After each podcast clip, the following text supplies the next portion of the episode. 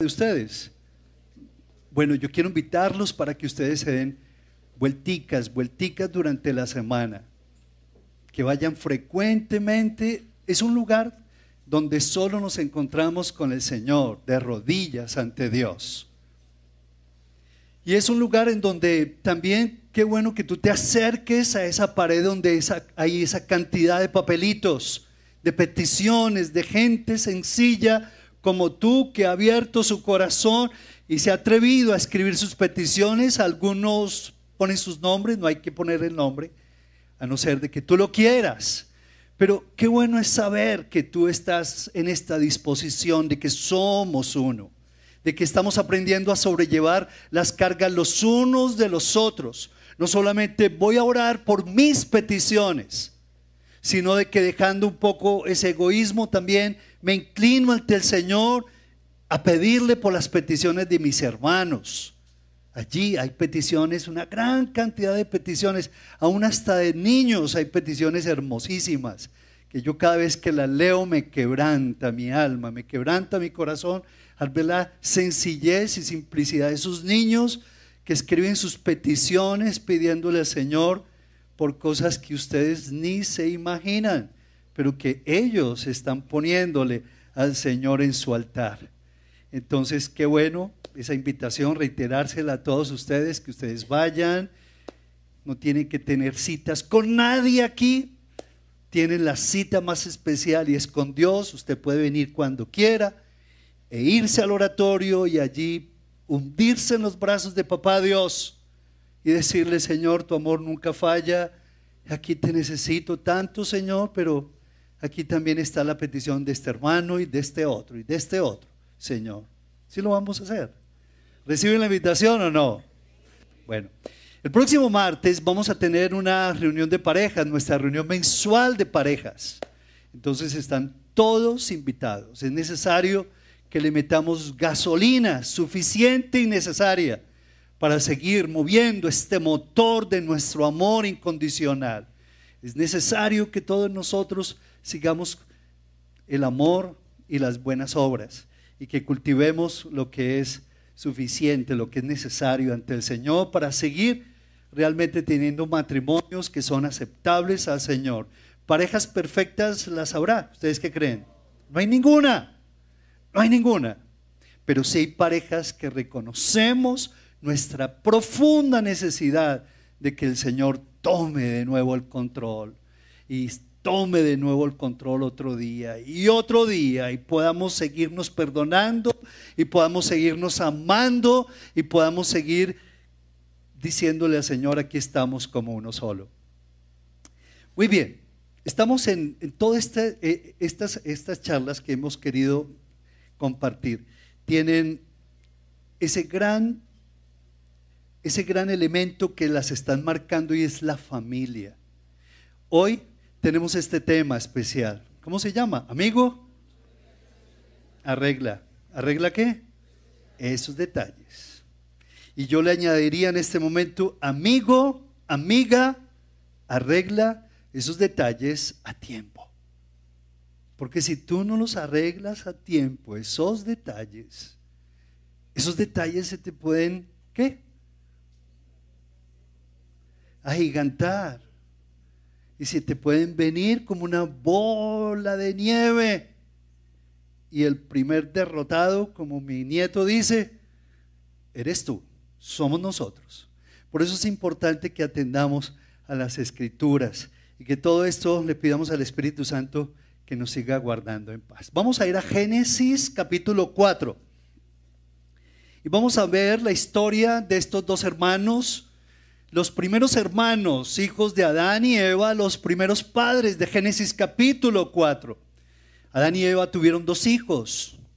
Abel, que se dedicó al pastoreo de las ovejas, y Caín se dedicó a cultivar la tierra. Y dice la escritura que entrando los días, ya cuando eran grandecitos, ellos como que lo recibieron de sus padres, la forma de reconocer a Dios. Y dice la escritura que entrando ya en sus días, ya cuando eran mayorcitos, entonces fueron ante la presencia de Dios y cada uno comenzó a llevarle sus ofrendas al Señor. El primero le dio una parte de su, una porción de la tierra que había cultivado. Más Abel le dio de los primogénitos, de las ovejitas, lo más espectacular, la ovejita más hermosa, la más pura. Esa se la entregó al Señor. Y como que Dios vio la procedencia de esas dos ofrendas. Y dice la escritura de que le gustó al Señor más la ofrenda de quién? De Abel. Fue como una ofrenda de, un más puro y limpio corazón que la de Caín. Y dice la escritura en el versículo 5, pero no miró con agrado a Caín y a la ofrenda suya.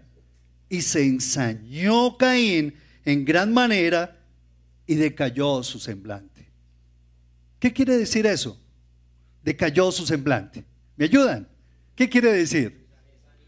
Se desanimó, se desencajó, ¿cierto? Su rostro se desencajó completamente.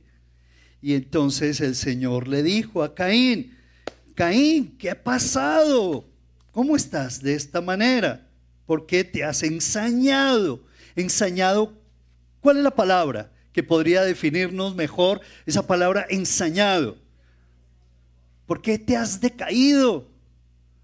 ¿Cierto? ¿Por qué te has decaído y por qué, por qué tu semblante está así? Si bien hicieres, ¿no serás enaltecido? Y si no hicieres bien, el pecado está a tu puerta. Caín, si tú estás bien, ¿qué te, qué te está culpando? ¿Quién te está señalando? Porque tienes esa cara. Antes no tenías esa cara. Antes venías a mi presencia con un gozo y con una alegría. ¿Qué te pasó, Caín? Ya no sonríes como antes. Si tú estás bien, tranquilo, todo va bien, no tienes por qué tener esa cara. Pero si no, entonces el pecado está a tu puerta y te está tocando a tu puerta. Y ten cuidado, porque entonces estás prevenido y estás avisado. Y si tú no cambias de actitud y no cambias de, esa carita, con esa carita, entonces el pecado se va a enseñorear de ti. El Señor tuvo ese diálogo con Caín como que le abrió la puerta para decirle en otras palabras, hablemos, Caín, ¿cómo es la cosa? ¿Cierto? La versión eh, de la nueva traducción dice, serás aceptado si haces lo correcto, pero si te niegas a hacer lo correcto, entonces ten cuidado. El pecado está a la puerta, al acecho y ansioso por controlarte, pero tú debes dominarlo y ser su amo la cosa como que siguió hacia adelante. Y dice la escritura de que un día su hermano invitó entonces a salir al campo, Caín, y, allí qué hizo? Y allí lo mató.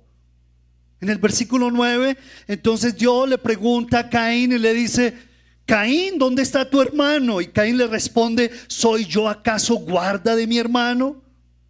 Y le dice el Señor, ¿qué has hecho? La sangre de tu hermano clama a mí desde la tierra. Y allí hubo una palabra fea hacia Caín y hubo una maldición hacia Caín. Es increíble cómo, cómo la escritura nos habla de que vez tras vez, desde el Antiguo hacia el Nuevo Testamento, la escritura nos habla, hay una frase que realmente como que, que nos habla acerca de esto y es cuando tenemos una actitud que inadecuada con Dios, tenemos una actitud que inadecuada con los demás. El problema no era de la ofrenda, el problema, el problema no era con su hermano, el problema de Caín era con Dios. Es increíble, cuando yo tengo una actitud inadecuada con Dios, como que las cosas no van a cuadrar. Esa, esa caja nunca va a cuadrar. Y los seres humanos desde aquel entonces pretendemos cuadrar la caja, pero nunca nos va a cuadrar porque la tenemos que cuadrar con Dios directamente. El asunto de Caín era con Dios. Desde, el Antiguo Testamento, la escritura nos habla de que Adán y Eva, cuando decidieron tomar eh, ese camino y separarse de Dios, las consecuencias fueron horribles para la humanidad. Hubo pecado y ese pecado trajo descomposición en el medio ambiente hasta nuestros días. Eso del medio ambiente no es de ahora, eso viene desde el Génesis y comenzaron a descomponerse las relaciones familiares entre los hermanos. Aquí vemos como aquí vemos eh, la relación entre los primeros hermanos donde el uno mata al otro. Desde ese momento comenzamos a ver una tremenda degradación que parte desde el corazón del hombre. Y es una degradación que se refleja en las familias, en los matrimonios, con las mismas actitudes. Por eso es que es importante que nosotros pongamos atención a lo que el Señor nos está hablando.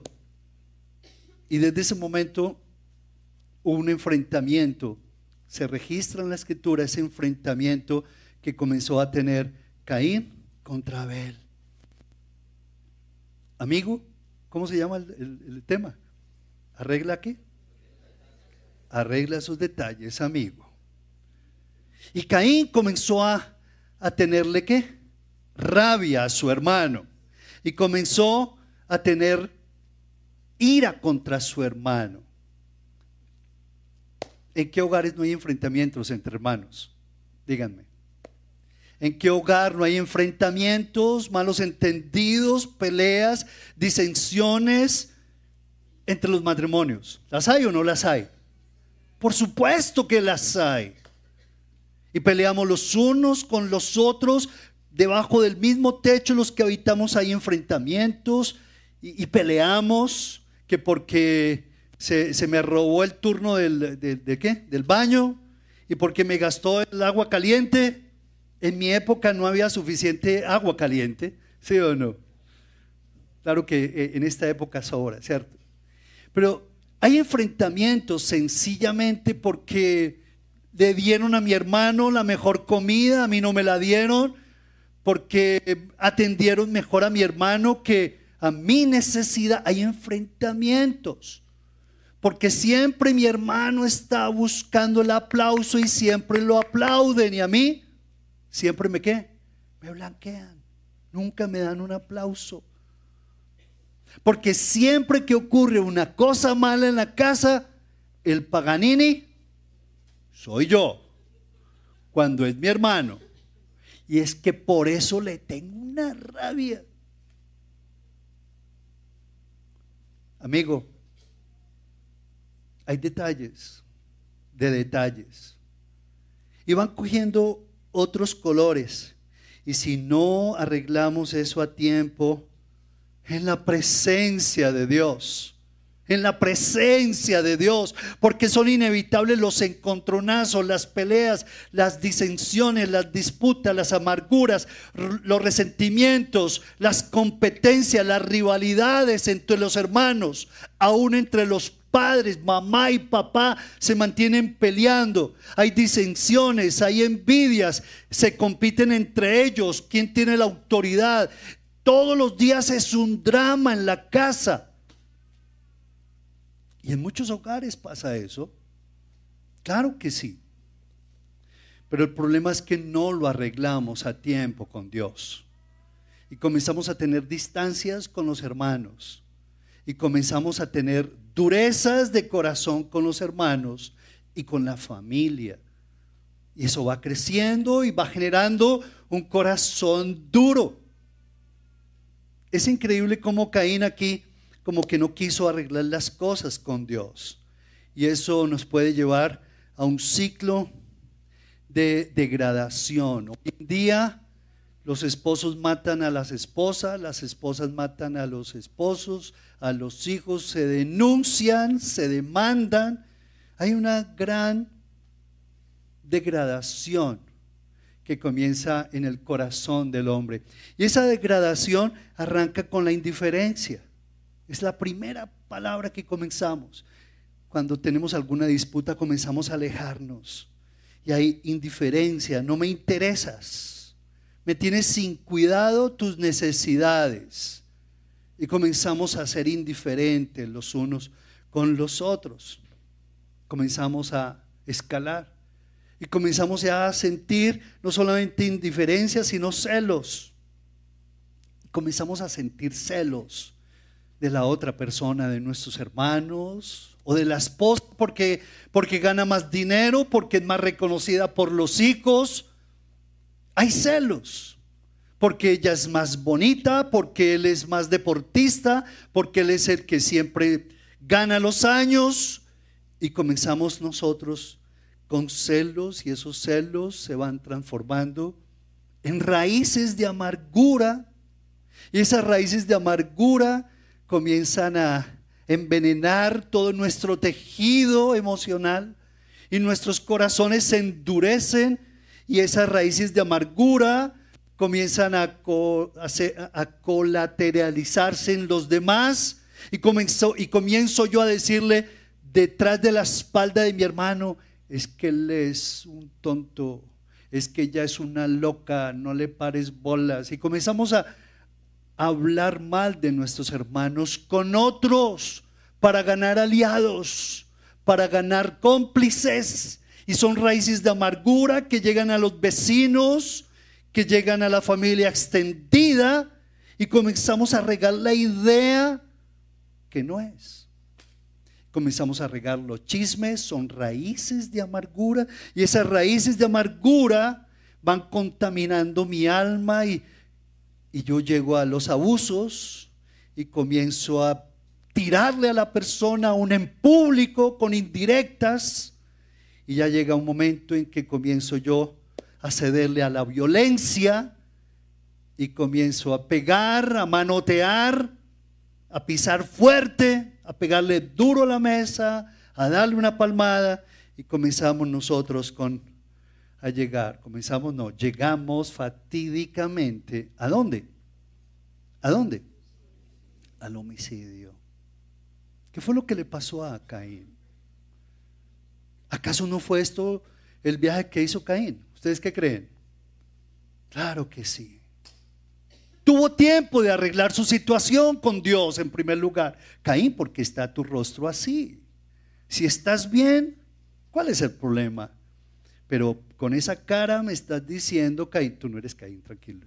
Pero con esa carita que me estás haciendo, Caín, mm, veo que el pecado está a la puerta de tu corazón. No estás tan limpio. Pilas, pilas, Caín. Porque solo, solito te estás hundiendo con esa cara que tenés. Hace unos días yo le decía a alguien, ¿por qué estás con esa cara? Porque ya no sonríes como antes. Bueno, la verdad es que mm, me pasa con muchas personas, no con una, dos, no, con muchas personas, y, y las abrazo y les digo, ¿qué pasa? ¿Cierto? Aún todavía tienes tiempo de que eso que sientes en tu corazón no te siga envenenando, no siga escalando a otras emociones que te pueden llevar a la opresión. Estas tres en rojo, ¿cómo se llaman? Amargura, violencia, abuso, ¿cómo se llaman? Opresión. Y los cristianos podemos ser oprimidos por identidades espirituales de maldad que se llaman demonios. Y esos demonios te llevan a la amargura, a sentir una profunda amargura contra esa persona, sea el hermano que sea. Y terminas tirándole a ese hermano y terminas matándolo, si no físicamente, aquí en tu mente y en tu corazón, que lo coja un carro. Te maldigo que lo atropelle un bus, que se muera. Y comenzamos a disparar cosas que, ¿qué? ¿Qué decías por ahí? Que lo muerda un perro. lo mínimo, que lo muerda un perro. Que lo saquen del trabajo para que aprenda. ¿Y eso sabe quién lo escucha? El diablo. E inmediatamente el diablo comienza qué? Bien, bien pueda, señor diablo, oprímame. Y el señor diablo no pierde, ¿qué? Oportunidad y comienza a oprimirte. Y, te ahoga. Y cada vez es más amargura. Y cada vez más te comparas. Y cada vez eres la víctima de esa persona. Y cada vez esa persona te debe todo. Y cada vez esa persona merece todo tu abuso y tu violencia y tu indiferencia. Y cada vez, por eso es que yo le tiro a mi hermano. No me lo paso. Porque son identidades espirituales de maldad que te quieren destruir, quieren destruir a tu hermano, quieren destruir tu hogar y tu familia. Yo no sé cuántas cosas el diablo te está diciendo para que no vayas al día por la familia. Listo, no vayas, te vas a perder una oportunidad hermosa de crucificar ese ego, de romper con tus amarguras, crucificar tu ego y decirle, Señor, yo quiero morir a estos pensamientos de amargura porque siempre tengo que tirarle a mi hermano, porque siempre tengo que estar tirándole a mi esposa, al esposo. ¿Por qué, Señor, estoy así envenenado, Dios mío? Y por eso es que el diablo no quiere que tú vayas al día por la familia. No quiere. Y como que tiene, te tiene indignado, como nos enseñaba Poa en estos días, o te tiene indiferente, o te tiene ignorante frente a la situación que estás viviendo, que no la quieres reconocer. Y por eso es que tú te mereces otra mujer que te comprenda y que te ame, que no te reclame, ¿O te mereces otra oportunidad con otro hombre? ¿O te mereces otra familia porque tu familia es indigna de tenerte y te justificas? ¿Y el diablo qué? Dale. Dale amigo. Dale Maribel amigo con, e, con esas ideas. Dale. Y échale carbón el diablo. Sí. Mis amigos también me han dicho que yo debo hacer lo mismo, que yo no me tengo por qué dejar controlar que yo me merezco lo mejor, porque tengo que estar en esta casa. Y dale amigo, y dale amigo, amigo, si no arreglas esos detalles a tiempo, esos detalles te van a sacar muy pronto de la carrera que Dios tiene para ti. ¿Y quién dijo que vivir en familia era fácil? Levante la mano. ¿Quién dijo que vivir en familia es todo color de rosas. ¿Quién dijo esa mentira? No, la familia es la mejor escuela de formación del carácter. El matrimonio es la mejor escuela de formación del carácter. Si no quieres desarrollar un carácter, chao, vete, bájate de ese bus y síguete llenando de ideas que te están corrompiendo. Luego, Caín no paró a tiempo y permitimos que huestes espirituales de maldad nos acosen, nos opriman y empujen a, decir, a decir y a hacer cosas horribles. Y comenzamos nosotros con la mentira, con la inquina, con magnificar cosas que no son ciertas, a imaginarnos cosas que no son ciertas porque el diablo es así. ¿Y todo por qué? Para ganar el punto. ¿Y todo por qué? Para salvar nuestro pellejo. ¿Y todo por qué? porque nosotros no estamos poniéndonos de acuerdo con Dios. ¿Y todo por qué? Porque le estamos abriendo la puerta a demonios y a espíritus que nos están enloqueciendo. ¿Y todo por qué? Porque realmente no estamos confesándole el pecado a Dios en el tiempo adecuado. Dice la Biblia que si confesamos nuestros pecados, Él es fiel y justo para perdonarnos y limpiarnos de toda iniquidad. ¿Y todo por qué? porque no arreglamos esos sentimientos con Dios. Por eso es Dios. Tu amor, ¿cómo es que dice la canción que cantábamos?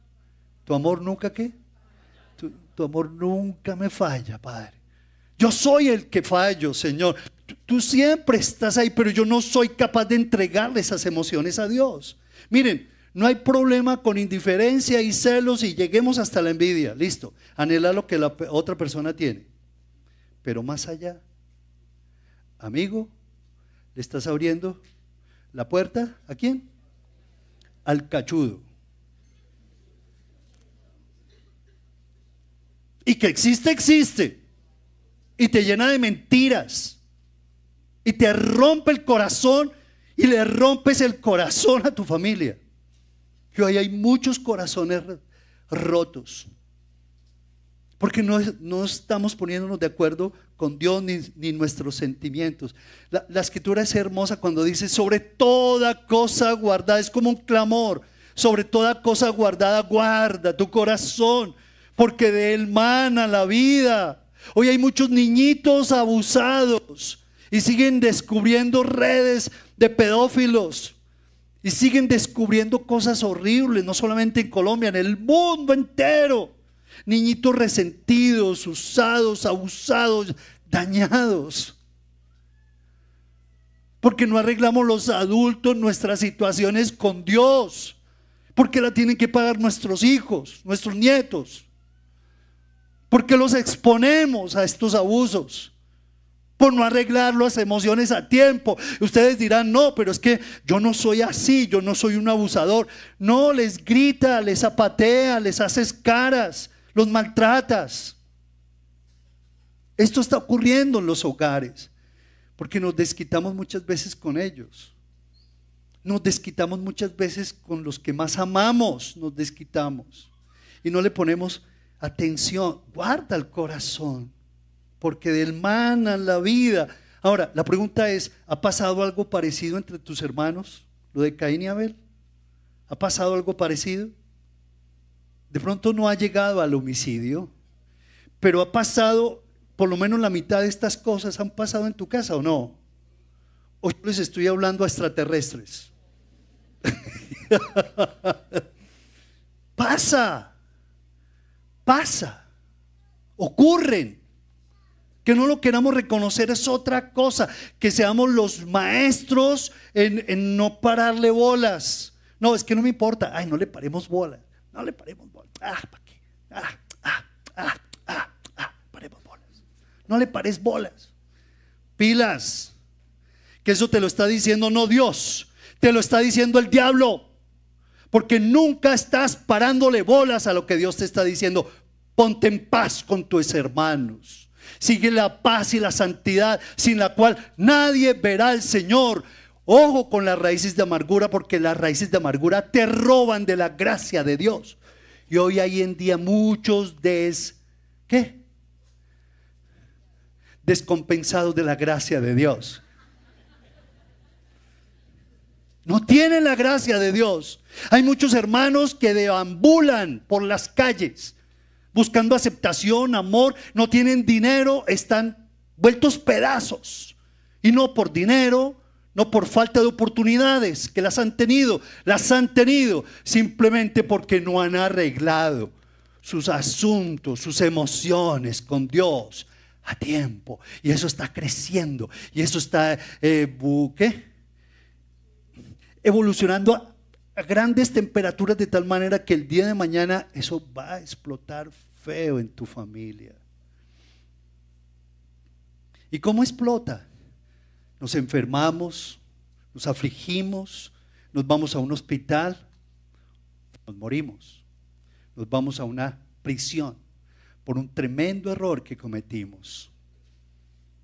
Yo he conversado con mucha gente que ha llegado a matar nunca llegaron a pensar, personas bien que nunca llegaron a, nunca pensaron en hacerlo, simplemente por amarguras guardadas contra un ser querido que nunca lo arreglaron y se desquitaron con un tío, con la novia, con un conocido, con un amigo. Tú, ahí lleva la situación. Versículo 6, vayamos allá. Entonces el Señor le dijo a Caín, una vez más lo leo, ¿por qué te has ensañado? ¿Por qué ha decaído tu semblante? Hombre, ¿por qué tú estás así? Pero ¿acaso cómo estoy? con esa cara, ya me estás diciendo todo, te va a dar tortícolis si seguís con esa cara. Pero la gente no lo asume, no lo asumimos. Y es cuando le dice, ¿dónde está tu hermano? Hoy en día, eso lo podríamos entender, ¿dónde está tu papá? ¿Dónde está tu mamá? Sí, ¿dónde está tu papá? Sí, ¿dónde está tu mamá? Sí, ¿dónde está tu hermano? Y qué bueno que nosotros como cristianos y miembros de familia tomemos la iniciativa. Somos los llamados a tomar la iniciativa en nuestras familias, ¿o no? ¿Sí o no? ¿Por qué tenemos la iniciativa? Porque podemos más fácil tomar la iniciativa que los demás. Porque somos hijos de Dios porque tenemos el amor de Cristo en nuestros corazones. Un aplauso al Señor por eso. Tienes la iniciativa, tienes el poder de Dios. Todo lo puedo en Cristo que me fortalece. Y por eso tenés toda la autoridad, tenés toda la autoridad para buscar a tus hermanos donde estén. Tu papá, alcohólico, lo que sea, oportunidad. La sangre de Cristo te llena, te lava, te nutre la paternidad de Dios te fortalece, te provee para que tú tomes la iniciativa y abraces y te pongas de acuerdo. La escritura dice, cuando alguno es atraído y seducido por sus propios deseos malos, entonces es cuando cae en la tentación. De sus malos deseos nace el pecado. Y de ese pecado, cuando está completamente desarrollado, nace la muerte. El Señor confrontó a Abel, a, perdona, a, Caín. Y aquí ya vimos e, ese ciclo de degradación. Hoy lo vemos en, en, proporcionalmente a nivel de sociedad gigantesco ese ciclo de degradación, donde nos vamos degradando, degradando, degradando emocionalmente. Esa, esa belleza que había en tus ojos, esa transparencia, esa, esa alma tan linda que había en ti, se está convirtiendo en tinieblas ya vimos ese, ese ciclo, ahora vamos a ver el ciclo de bendición, ¿verdad? Y de reconciliación. ¿Qué es lo que Dios quiere que nosotros veamos y apliquemos? Número uno, tenemos que aceptar la responsabilidad sobre los demás. Caín eludió la responsabilidad con su hermano. Él nunca se sintió responsable con su hermano por las necesidades de su hermano.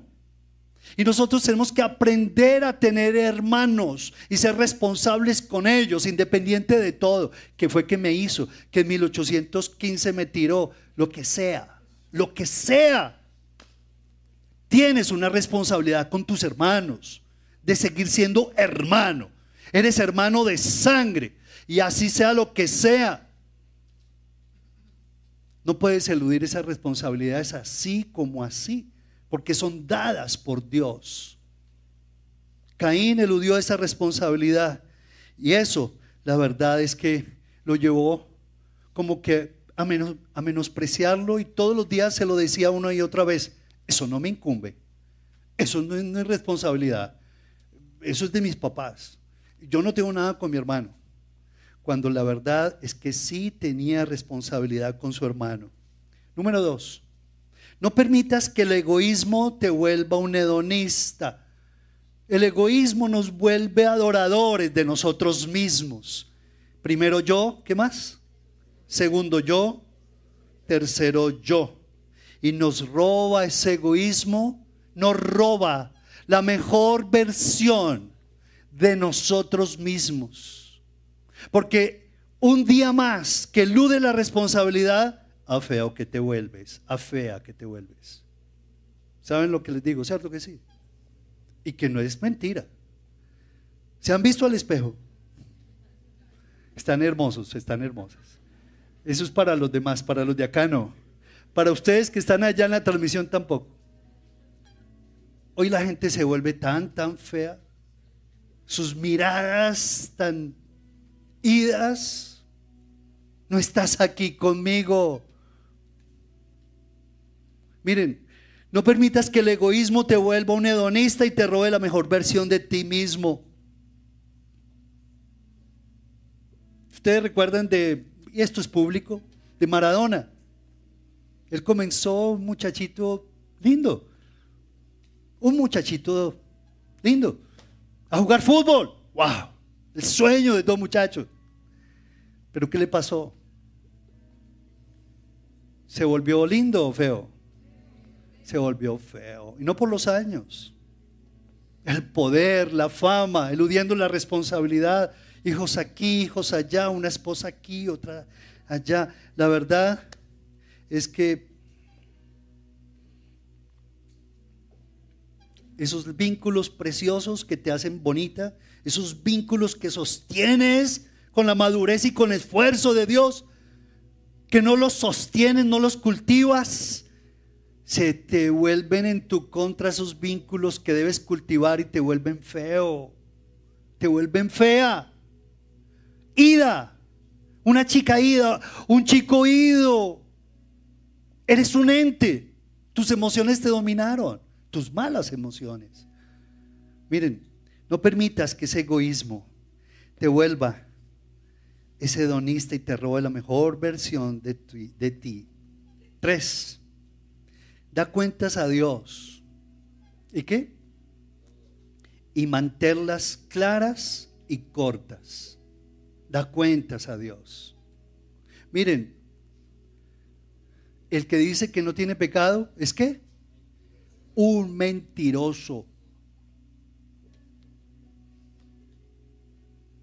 Tener pasiones en contra de los hermanos es natural. Todavía somos hechos de carne y hueso. Lo que no es bueno es seguir cultivando esas emociones. Por eso tenemos que dar cuentas a Dios y mantener esas cuentas cortas y claras. Señor, tú sabes lo que yo estoy sintiendo con, con ese hombre, Señor. Tú sabes lo que yo estoy sintiendo con ese hombre, Padre. Y mejor dicho, que me lo quites de mi vista, Señor, porque le tiro con esta chancleta. Por. Señor, aparta a esta mujer, etcétera, etcétera, etcétera. Una de las cosas que Nehemías nos enseñó en estos días es que Nehemías fue sincero para exponer sus emociones a Dios. Hoy en día el problema mental de la gente es que no lo pueden atender, es, inmanejable para psiquiatras, para psicólogos, porque la población que está manejando disturbios mentales es múltiple. Pero cuando tú y yo aprendemos a manejar nuestras emociones ante el Señor y se las exponemos ante Dios y, le, y se las confesamos, ¿sabes? Dios le dio un chance, le abrió una ventana a, Caín y le dijo, Caín, ¿por qué tenés esa cara, Caín? A ver, ¿qué hubo pues? Hablemos. Y el chico difícil de Caín, mm, muy digno. No, esto yo lo manejo solo. No puedo. Ah, ah, parecía un toro ahí como retenido. Yo puedo. Y el Señor le tiró la soga le tiró un salvavidas. Pero Caín, mira cómo está tu cara, Caín, hablemos en otras palabras. Pero este hombre no pudo, ¿verdad? Y, y ahí está, ¿verdad? Si no manejamos nuestras emociones, deseos y pasiones, estos pueden llevarnos a situaciones en las que el pecado toma control, le abrimos la puerta a demonios y nos puede llevar a la muerte. Así es. Por lo tanto, tenemos que aprenderle a decir no a esa actitud obsesiva que nos impide amar. La Biblia dice, no des lugar al diablo. Si lo han leído? No des lugar al diablo. Manéjalo. Dios te da todas las herramientas, te da su palabra, te da la iglesia, te da un grupo pequeño, te da un líder, te da hermanos en Cristo, te da una familia hermosa para que tú les digas, hermanos, yo estoy que me vuelvo loco con estos pensamientos, yo necesito que oren por mí, vengan y pónganme en la mano porque yo estoy en, diablado. Para eso es la iglesia, para que no te debatas solo en tus emociones feas porque es de humanos tener emociones feas y quererte separar y quererle pegar a tu esposa y querer abusar del otro. Pero tienes que aprenderlas a manejar esas emociones antes de que esas emociones te manejen a ti, te dominen.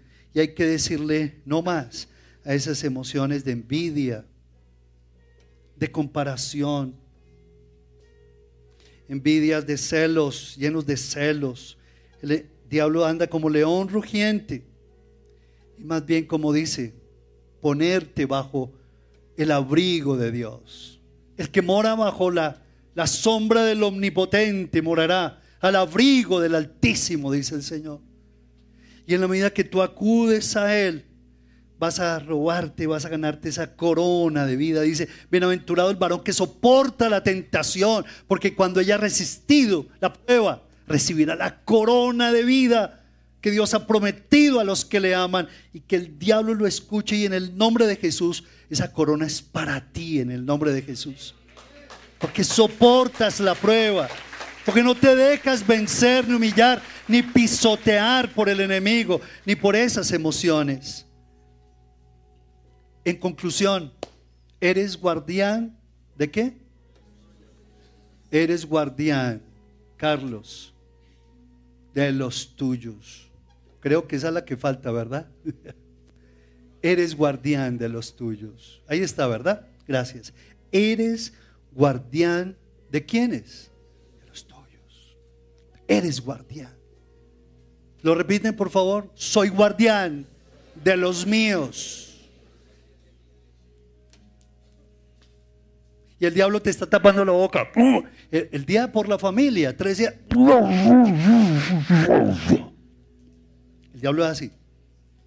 No sé ustedes, pero yo he recibido una cantidad de dardos de fuego desde que me metí en esta, en este día. He recibido muchos dardos de fuego. En estos días, dos personas me pusieron a llorar porque me, me tomaron allí y me comenzaron a orar y me abrazaron y oraron por mí de una manera impresionante. Oren, sí. Y les agradezco. Y les agradezco a ustedes. Ustedes no saben la lucha que uno experimenta cuando se pone a organizar este tipo de eventos. Porque el diablo no vino sino para matar, hurtar y destruir.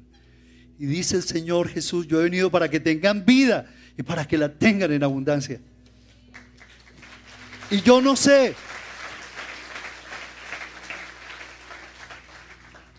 Pero cuando terminemos ese día vamos a terminar un festival del perdón en donde proféticamente Dios va a hacer cosas hermosas. Ojalá que tú puedas darle la mano a tu familia extendida, independiente de los choques, de los malos entendidos, que tomen la iniciativa, que le dé la oportunidad a todos ellos y si no van al día, que por lo menos vayan a, al Festival del Perdón de 5 a 6 de la tarde, allá. Pero que no te quedes callado e inerme porque la familia está siendo dardo, ¿cierto? Blanco de dardos, de fuego del maligno, día tras día. Eres guardián de los tuyos, paga el precio. Dios consideró a, Caín guardián de su hermano, como a ti también de tu esposa, de tu esposo, de tus hijos, de tus papás, de tus abuelos de tus nietos, de tu familia extendida. Eres responsable. ¿Lo crees o no lo crees? No es cuestión del día de la familia, es cuestión de lo que dice el Señor. Yo quiero orar en esta, en esta noche ya. ¿Qué tal si nos ponemos de pie? Y quiero orar especialmente por todos aquellos que sienten aquí en su corazón esa, esa opresión, y que siguen escuchando voces, sensaciones, mañana, tarde y noche que los quieren sacar de la casa. Hay cadenas generacionales que hay que romper hoy y mañana y pasado mañana. No nos podemos dormir.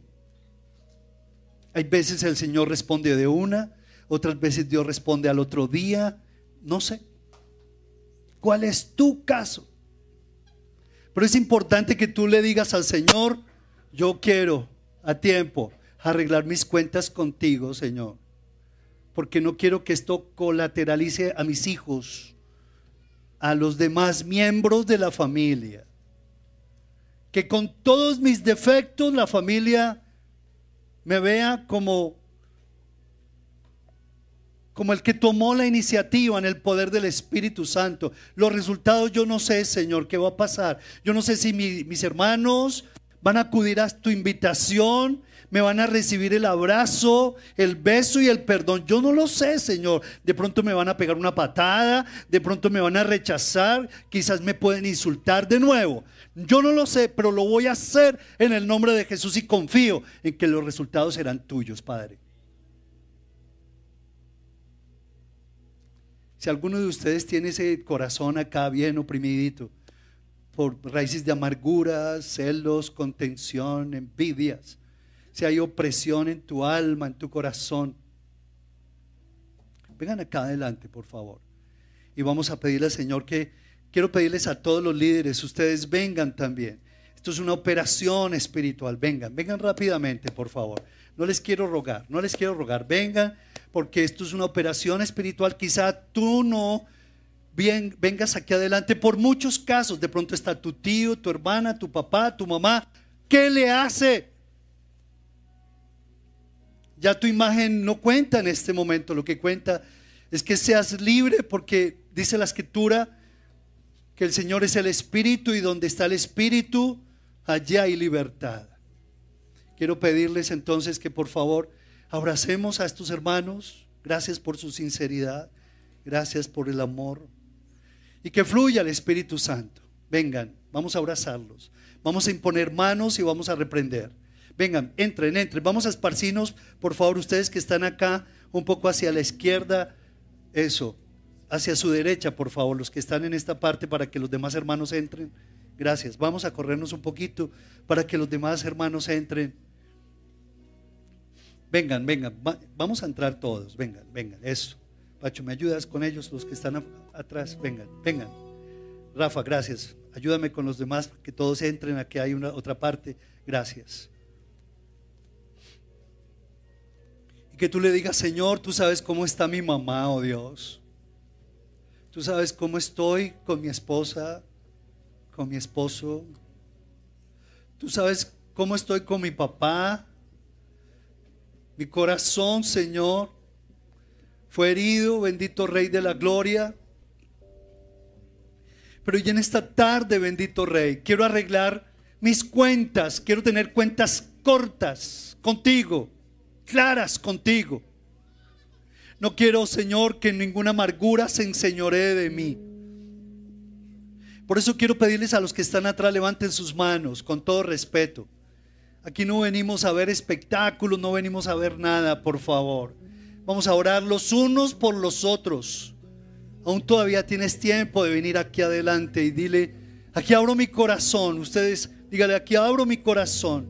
Y yo reconozco que tengo esta deuda pendiente con mi hermano, con mi hermana. Y en el nombre de Jesús, Padre amado, te la confieso. La Biblia dice, si confesamos nuestros pecados, Él es fiel y justo para perdonarnos y limpiarnos de la iniquidad que sea. Señor, no tengo derecho a, seguir guardando esta amargura. No tengo derecho, Padre amado. Por eso quiero pedirte, Señor, que seas tomando estas emociones. Asumo mi responsabilidad delante de ellos por mi indiferencia, mi envidia, mi amargura. Pero quiero, Señor, asumir mi, mi responsabilidad en primer lugar contigo, Señor.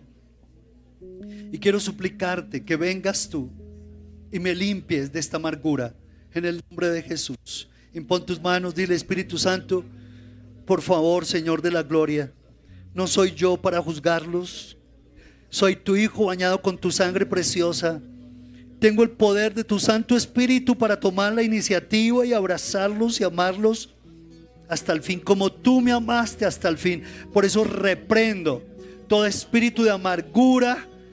en mi corazón lo reprendo en el nombre de Jesús. Decláralo conmigo, yo reprendo toda mentira, todo odio, todo resentimiento contra mis familiares. Y menciona sus nombres. Allí en voz baja, menciona sus nombres. En el nombre de Jesús. Reprendió todo demonio que ha venido a usurpar mi vida, a generar rabia, descontento, comparación, a juzgarlos, a murmurar de ellos. Todo espíritu de murmuración se va, lo reprendo, lo rechazo en el nombre de Jesús. Y te pido, Padre de la Gloria, que me liberes, que tú me limpies completamente, Padre Celestial. Trae bendición, trae medicina y curación a este corazón. Quizás nunca fuiste reconocido por tu papá. Esa herencia es cortada en el nombre de Jesús. No fuiste reconocida por tu mamá. Esa herencia es cortada en el nombre de Jesús. No más resentimiento hacia tus progenitores. Al contrario, diles, yo los perdono en el nombre de Jesús. Dile, dile, yo perdono a mi papá, yo perdono a mi tía, yo me perdono a mi tío que me abusó, que me maltrató en el nombre de Jesús. Oh Dios mío, bendito seas, Padre. Señor, he guardado odio, resentimiento y amargura. Tú lo sabes. Pero yo en el nombre de Jesús lo reconozco y renuncio a eso. Renuncio a todo resentimiento. No quiero tener este corazón más. No le quiero abrir la puerta a la enfermedad, a la tristeza, al abatimiento, a la opresión, Padre amado. Límpiame, límpiame. Ponga las manos en las cabezas, por favor. Su cabeza, allí mismo, reprendiendo. Aleluya, Padre Celestial. Trayendo bendición, sanidad y medicina, Padre. Porque aquí que yo soy quien tomo ese cordón umbilical. Lo he unido conmigo. Hoy te reconozco como mi hijo y por lo tanto te doy la capacidad para amar y perdonar a tu papá, a tu mamá en el nombre de Jesús. Eres libre de toda amargura y resentimiento. Declárese libre de toda amargura y resentimiento, de todo odio y vejación contra ellos. Gracias, Padre amado. Bendito seas. Asumo mi responsabilidad, Señor, y no seré más indiferente hacia ellos, Señor. Al contrario, desde este día oro por ellos y sus necesidades. Y gracias, Padre amado, porque tú serás esa esperanza y castillo fuerte. Señor, aquí me envuelves en tu bandera, Cristo Jesús. Tú moriste en la cruz y llevaste mis pecados, los pecados de mi familia, de mis ancestros, lo hiciste, Señor, para que ninguna cadena generacional, Señor, nos siga hostigando, y oprimiendo, Señor, como familia, Padre. Bendito sea, Señor. Ahora, dile, Señor, gracias, Padre. Tú sabes que he llevado esto por años, Señor de la gloria. Y hoy me declaro muerto al pecado. Dile, me declaro muerto a toda amargura. Me declaro muerto a todo ocio, abuso, a todo a todo señalamiento, Señor me declaro muerto, Padre amado, muerta a esas emociones, te las expongo, te las entrego, te las confieso, amado Jesús, y gracias, porque tú me lavas con tu sangre preciosa y me das fortaleza y me das de tu luz y me llenas de tu amor, Padre amado. Bendito sea, Señor. Te adoramos y te bendecimos. Cristo Jesús. Dile, tú eres mi esperanza. Tú eres mi pastor y nada me faltará. Gracias, Señor, porque tú eres mi castillo, Señor, mi torre, mi torre fuerte, Señor, mi alto refugio, Padre amado. Bendito seas. Santo, santo eres tú, Padre amado. Bendito seas. Dile, Espíritu Santo, hoy me dispongo, dile, para que tú derrames en mi corazón el amor, Señor, por tu Santo Espíritu, para amarlos, para perdonarles y bendecirles, para no ser más una carga de sus vidas, sino al contrario, para honrarles y bendecirles hasta el final, Padre amado. Muchas gracias, Señor. Recibe el abrazo del Señor. Hijo, hija de Dios, recibe el abrazo de Dios, recibe el abrazo de Dios. Gracias, Señor. Gracias, Padre. Bendito sea, Señor. Bendito sea, Señor. Gloria a tu nombre. Vamos yendo hacia nuestro lugar. Dale el abrazo, dale el abrazo a ese hermano, dale ese abrazo a ese hermano, a ese hermano. Dale ese abracito. Que el Espíritu Santo fluya, fluya con amor del Padre. Tu corazón en tu amor. Lubrique las entrañas de tu alma. Limpie tus emociones. Te haga libre para amar y perdonar en el nombre de Jesús, Señor. Santo eres tú, Padre. Santo eres tú, Señor.